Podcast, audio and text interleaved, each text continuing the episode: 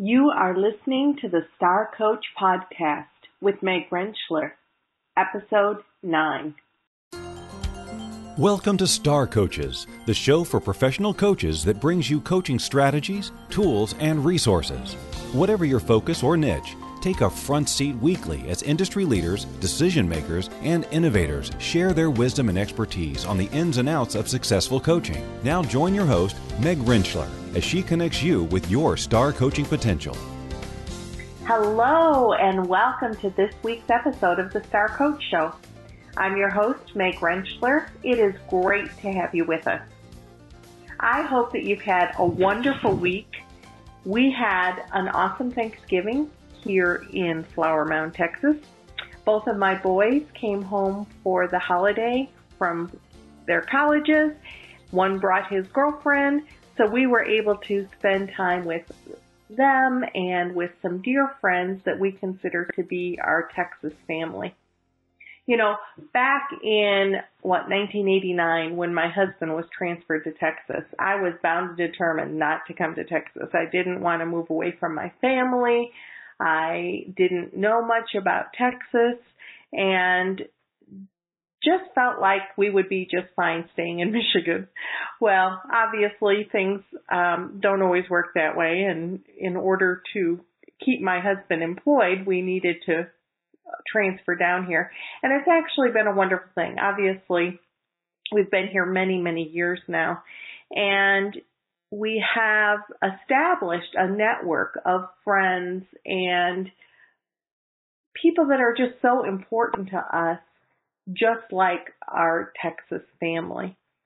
So realizing that and realizing that our time here has been that much richer and more fulfilling because of the networks of people that we have established and the choices that we've made about the people that we spend time with. That importance of connecting with others and being genuine and placing importance on relationships is a very important part of our interview in today's show. Minna Brown is joining us today. She's another one of those guests that does 100 different things. She is a experienced and wonderful executive coach. She's a career consultant, an author, a trainer, a public speaker. She does so many different things, including having her own coach training program, Coach Academy International, and her own coaching company, Positive Coach. Minna is joining us today to talk about career coaching. And I asked Minna to join us because I know that many times there's a decision process that happens about who do I want to be as a coach and what kinds of services do I want to offer. And I know that we've touched on this in other shows. Minna is able to bring her expertise in career coaching and share with all of you, both as someone who does it and someone who trains others to do it, all about the intricacies and the benefits for coach and client in the career coaching industry. Minna will share a little bit about her background, coming from a place of a C-suite executive into her own coaching company, and how she's made the decision to work with people in transition as part of her business. She also shares some phenomenal resources in the midst of this interview. Now, Minna shared so much good information with me that we actually ended up getting carried away and going over my normal time for the interview. And therefore, I've decided to break her interview into two separate shows so that I respect your time in giving you that 20 to 30-minute interview that I try to strive for, as well as making sure you don't miss any of it, which is why I didn't want to throw any of it away. She shared incredible information. So we're going to break it into two different interviews. It will definitely leave you in a place of wanting more. And so this week and next week, we will have our interview with Minna Brown. We'll go ahead and listen to the first half of the interview now, and then next week you'll hear the rest of her insights, lots of different resources, and give you food for thought if you're in a place of considering coaching people in transition. So let's go to the first half of our interview with Minna Brown. So welcome, Minna, to the show. Thanks for joining us. I'm really excited. I'm glad to be on it with you. I have just known Minna for several years now. We've known each other, and have respected Minna. Minna and I were on the International Coach Federation North Texas chapter board together, and worked. That was when ICF was bringing the big conference down to Fort Worth, and we were able to work through all of that fun together. So, and Minna's just one of those coaches that you want to emulate, you want to learn from. And I'd like to start, Minna, just exploring what brought you into the field of coaching. Tell us a little bit about your background and what led you to coaching. I'd be happy to. Thank you for inviting me to be on the show. And Meg, I just got to say, I'm really excited about your podcast. I just think this is really awesome. So thank you for letting me be a part of it. Thanks. Yeah. So it's a little bit of a part A, part B, my career. I started my career really in accounting and finance. I was a CPA, and I landed in that because I was one of those girls that was good in math. And so, you know, I decided, well, I don't want to teach math. So what is there over in the business school? So I ended up with an accounting degree, started with Pricewaterhouse, got my MBA, worked up through the finance world. And then I ended up moving out to Dallas when my parent company, Ryder System, bought an aviation company here in Dallas, and through a series of promotions became the chief financial officer of the company. I had been saying for quite a while, I really wanted to run a business. So there was about 2 or 3 years there where I had the honor and wonderful experience of being the senior VP and general manager of the aerospace division. We restructured the company in the early to mid 90s because, as you remember, the aviation industry was a mess, and airlines were struggling, and aerospace manufacturers were struggling. Well, we sold off all of our repair business and focused on distribution. So I could have stayed on as the chief financial officer of a substantially smaller company. And this was in 1995, 96.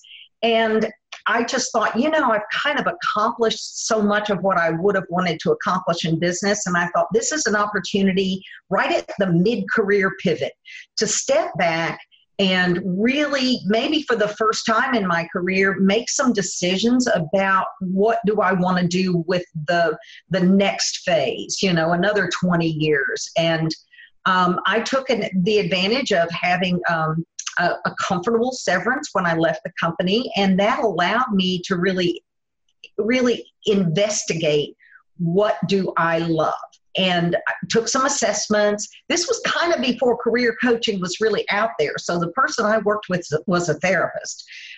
We did some assessments, and the topic that kept coming up was teaching, speaking, in the helping profession, et cetera, et cetera. I don't even think they had a label on the line back then that said coaching. And so I'm sure you're right. Yeah. It's like, you know, it really wasn't that well known, and kind of, I don't even know if ICF had formulated at the time, but so I started looking at maybe I'd go teach college. I looked at getting my PhD, and I made a practical decision that I was a single parent with a 10-year-old and a 13-year-old, and going back to some kind of full-time PhD program made no sense. So I started looking at the corollaries to what I love, teaching, training, caring for people, and how I might be able to use my business experience and my business expertise and knowledge there. And really, coaching emerged from that.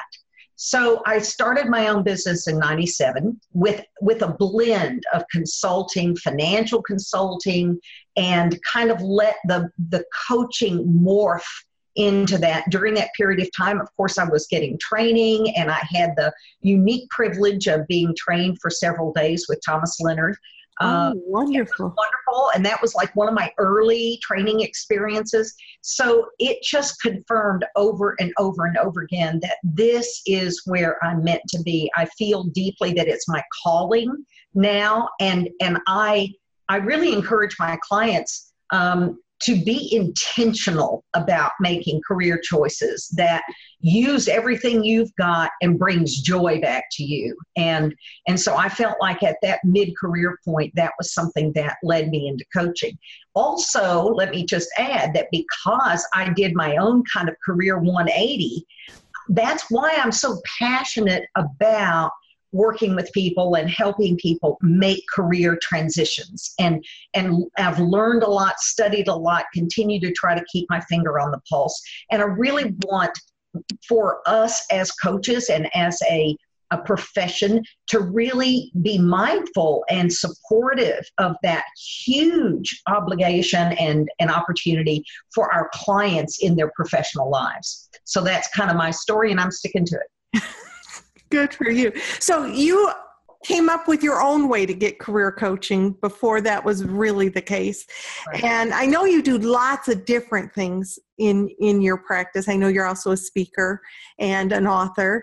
Give us a little thumbnail sketch of Minna's business, what Minna does. I you're exactly right. I kind of have a lot of little fingers, but I'll tell you the common theme is the coaching theme.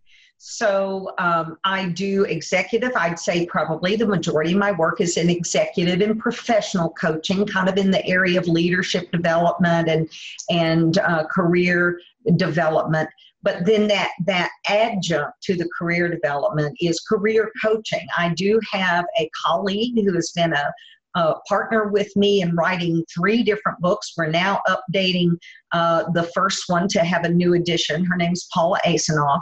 And so she and I together have written 3 books. 2 are specifically about careers. And we just felt like there was a lot of need for people to have some good, straightforward, functional help in the career space. And then she and I, after we've worked together for so long, she really does more resumes and marketing, and she came from the recruiting world as well as business. But then we really are partnering together in doing a lot of career consulting and career coaching. So she might get a call for somebody who needs a resume, and she'll ask them, well, what is exactly that you want to do? And they may not have a good answer for that. They may go, well, I don't know, or all I know is I don't want to do what I've been doing. And that's when she pulls the plug and says, well, you need to talk to a coach, and let me give you her name. So I do a lot of career coaching. And then the other thing that I am more and more passionate about than, it's been developing for over a decade now is training coaches. So I have a coach training school, which is Coach Academy International. And it's a very unique kind of a format. It's an 8-day intensive. So people kind of their eyes roll back and go, oh my God, 8 days solid. So it's 62 and a half hours in 8 days. But it's all in person, and I love doing it. And then in addition to that Paula and I pulled from some of our materials is that next year we're hoping to, we've put together a program that's a career coaching training program, a career management coach kind of a program. So we're looking at how we will roll that out. It might be in a webinar format or just a workbook that we publish. But there's a lot of things that I believe we can help our coaches to really embrace this additional dimension of coaching, because it shows up all the time. It just shows up repeatedly. And it's so much to do with all the kinds of transitions that we have in life, and career transition is huge. Mm-hmm. So what about career coaching makes it unique? Now, the first thing I would say in my class, and probably the first thing that's in the book, is that career coaching is not pure coaching. You know, you and I both have studied the competencies and are certified by the International Coach Federation, and I mean, devoted to those competencies. And in the coaching competencies, there are some, I should probably write down one of these days, the 10 rules or whatever. So the commandments, the 10 commandments of coaching. Thou shalt not train, not teach, not consult, not advise, not mentor. I mean, those things are not coaching. They are not coaching. Coaching is being in a world of not knowing. Coaching is bringing the client to their discoveries without me judging or having an opinion about what's right or wrong. Holding on to any agenda. Yeah. That's right. No agenda. So that's coaching, and that's the coaching that we've learned and we try to practice. In the career coaching, and I often say in both of my classes that coaching is one of the misunderstood words, most misunderstood words in the English language. Couldn't agree more. If somebody, you're a coach, 10 times you'll get 10 interpretations. So you really kind of have to focus on outcomes and process. And in the career coaching, and I say coaching in the context of the way kind of the market hears it, is really a blend of definitely some teaching and some training and some advising, which is kind of the same as consulting. Those things are blended in to a coaching kind of format to allow the partner with the client to really be effective in helping that client get to a goal. These transitions are often really destabilizing. People get nervous. They don't really know how to do it very well. I can't tell you how many people in their 40s and 50s have come and talked to me and said, I've never had to look for a job before. Mm-hmm. It's like, but I get that. Mm-hmm. And some people, because I've never had a resume. I've never been asked for a resume. I've never had to go on an interview. So a lot of people kind of just go with whatever they think. And the truth is, and I say this in my classes, is the truth is I believe that 80% or more, this is a Minnaism, 80% of the success in an interview happens before you pick up the phone or walk in the door. It's your preparation. So as a coach, that's an example of something that as a coach, if I'm working with my client on a life transition, on a career transition, or even a career plan, trying to be more intentional about their plan. My goal in the world of career coaching is to be able to provide a lot of coaching sprinkled in with a little bit of consulting, training, and teaching and advising. People who are coming to you for career coaching want your expertise. They need your input on some of those things. And at the same time, you help them discover through inquiry and through staying curious about certain things. Can you give an example of that? Yeah, that's and you said that very, very well. That's exactly, and I would say that people who come really do want you to give them the answer. Yeah. You know, they really do want you to just, I had one lady a couple of weeks ago who said, you know, just tell me what to do. Tell me what I should go do. Just tell me.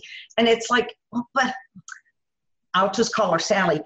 I can't tell you. I don't live in your life and world, and I'm not you, and I can't tell you. And so that's where that inquiry comes into play. And it is kind of a blend. One of the situations I had, in fact, a few days ago, I'll just call the gentleman Jim. And he was he's a very senior. He's not dead, so he is, not was. He is a senior financial person. He's had his resume. Oh, it screams pedigree. I mean, wonderful brand names on his resume. So you know that he's got all the goods in terms of getting the kind of job he's focused on. And his focus is a good one. He also is extremely well networked. So he's been able to pick up the phone, and he's had within the last year, I think he shared with me he's had anywhere from 8 to 10 different interviews. For these high-level positions. High-level, at the right level. I mean, that doesn't mean the screening and all the early interviews. I mean, the rubber hits the road interviews. Mm-hmm. And he said, I'm coming to you because I've had all of these interviews now for months and months and months, and I'm not getting an offer. In fact, the most recent one that he went on, he thought he did really well, and he was very proud. And he got the call before he was driving home in his car. He got the call in his car before he got home that he was not going to get the job. Wow. So wake up call. So he said, look, I don't get it. I don't understand. So the process that we went through really was a coaching process. I mean, I couldn't sit there and say, this is what you're doing wrong. I wasn't a fly on the wall. And, right. And he seemed to present himself well. He's very articulate, very nice looking man. You know, he doesn't have green hair and purple skin. I mean, he looks like he present well. Mm-hmm. So I said, well, let's go through some examples. So I had him just tell me his story. And I just asked questions just to get some clarity and to let him kind of recount, well, what did you do and how did you say that and what kinds of questions did you ask? And we went through several scenarios like that.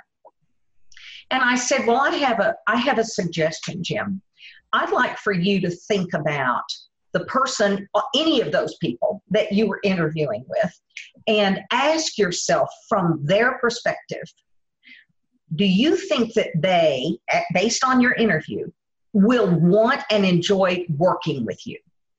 And he kind of looked at me and funny, it's like, well, I don't know. And I said, well, here's another dimension of that. At a very, very, very senior level, and this is part of the teaching, right? So at a very senior level, the executives are going to take your competence for granted. You didn't get to this level in this environment by being lazy or stupid or unqualified. So they're going to take that qualification for granted. That's a given. It's a given. It's like the entry ticket. Mm-hmm. But what's going to make a difference for them? They want to talk with and engage with and eventually hire someone who they believe they can trust and someone who they believe they can enjoy working with. They've got candidates, and you need to be somebody that they end up. I tell my clients, you want them to fall in love with you. It's a dating game. Mm-hmm. You want them to fall in love. And when they fall in love, they are not going to settle for second best. Right. So he said, well, you know, I think I was telling them all about me. And I thought that was really good. I did a really good job with that. And I said, well, what did you ask them? And he sat back in his chair and said, I didn't. And I said, well, I think part of what may have been missing was the relationship building that is necessary at that level. So anyway, kind of fast forward, he got up to leave. And I mean, literally, it was a turning point for him to realize that he can't go into this level of interview and be all about him, just about him. It had to be, it has to be the kind of a partnership that somebody would say, yeah, I could see myself working in the boardroom with this guy. Mm-hmm. He stood up as he was leaving and he just looked at me and was grinning from ear to ear. And he said, I have got it. I have got it now. And, you know, and a couple of hours for him to recognize, just to reflect on, he just recounted what was going on, how was that going on? I'm noticing that not a single word that came out of his mouth was something that made him curious about that company or that person or that environment. And I said, and that was maybe a question asked, what were you curious about? And he goes, well, not. So that was an example of where the coaching was far more important than the telling. There's a smidge of it in there. Because I did say, when at that level, you got to build a relationship. You got to build some trust. But then the rest of it was inquiry and curiosity and him contemplating what he was going to do differently. So I think I carried that on too long. But no, it was wonderful. Wonderful in that it showed a really good blend of teaching just a little bit, giving a little bit of consulting, and using inquiry for him to have his aha moment. Right. Yeah. And for me as a coach, I just really love that. You know, it just is great. Yeah. Oh, isn't it exciting when a client turns around and has a grin on their face and says, Eureka, I've got it. He just walked out. I mean, the difference between the way he walked in and the way he walked out, night and day. And yeah, for a coach, it's like, that's our pay dirt, right? That's exactly right. So if somebody were to come to you, Minna, and say, I'm a coach, I've got my coach training, but I'd really like to specialize maybe in transitions or specialize in career coaching. How do you help them understand those extras that you've talked about that you need to be able to offer as a career coach?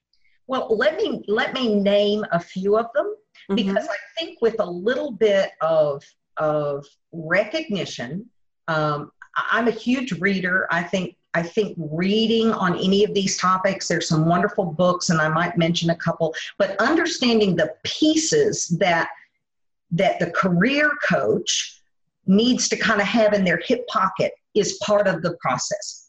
So I would start with visioning or intention or planning. You know, we do that on a macro and micro level in any engagement. What do you want to achieve?